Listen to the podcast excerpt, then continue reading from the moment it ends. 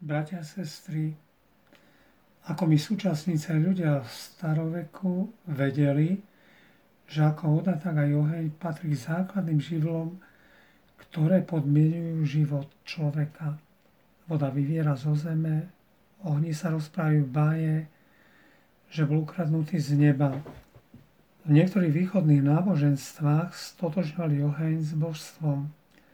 Rozprávali sa mýty o ohňových horách, kde šľahajú vysoké plamene a v tých plameňoch bývajú hnivé bytosti, ktoré by zahynuli, keby z ohňa vyšli von.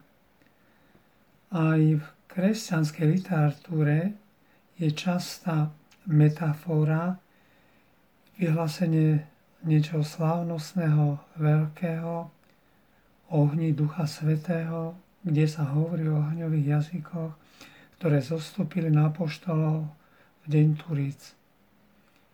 Vidíme tu nápadný rozdiel medzi touto biblickou správou a mýtom o Prometejovi, ktorý ukradol oheň Bohom a bol za to potrestaný.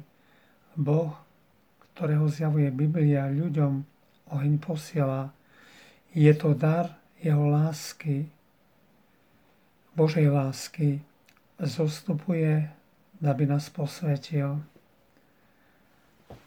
A Ježiš v dnešnom evaneliu hovorí, oheň som prišiel vrhnúť na zem. To je Kristova deklarácia, prehlásenie pravdy, ktorou každý z nás sa má cítiť osobne viazaný. Pán Ježiš prišiel zapať oheň svojej milosti, pravdy a lásky. On sám horí, sám je ohňom a žertvou, ktorá sa obetovala úplne v obete na kríži.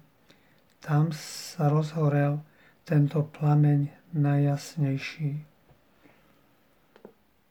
Tým ohňom, ktorý priniesol Pán Ježiš, chce zapaliť každého z nás, bratia a sestry, aby každý horel životom milosti, pravdy a lásky, aby sa v takomto živote spaľoval práve v takomto a nie inom. Množstvo ľudí horí, ale ako často nie v tomto ohni, ktorý priniesol Pán Ježiš, ale v ohni neovládaných vášni, lakomstva, pýchy, zmyselnosti, opilstva a tak ďalej.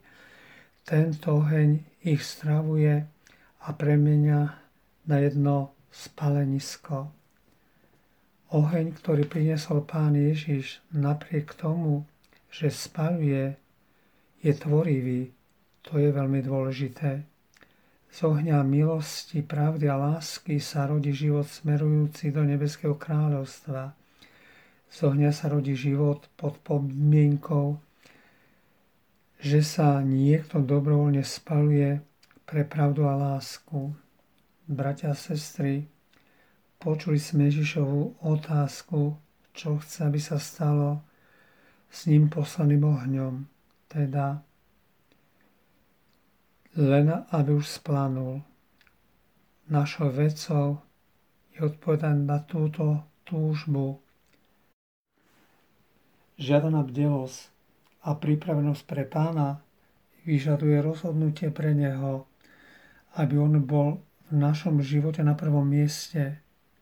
Vtedy v našich srdciach sa usídli pokoja spása, keď budeme mať odvahu k boju za jasnú príslušnosť k našemu spasiteľovi, pamätajme, že niekedy je nutné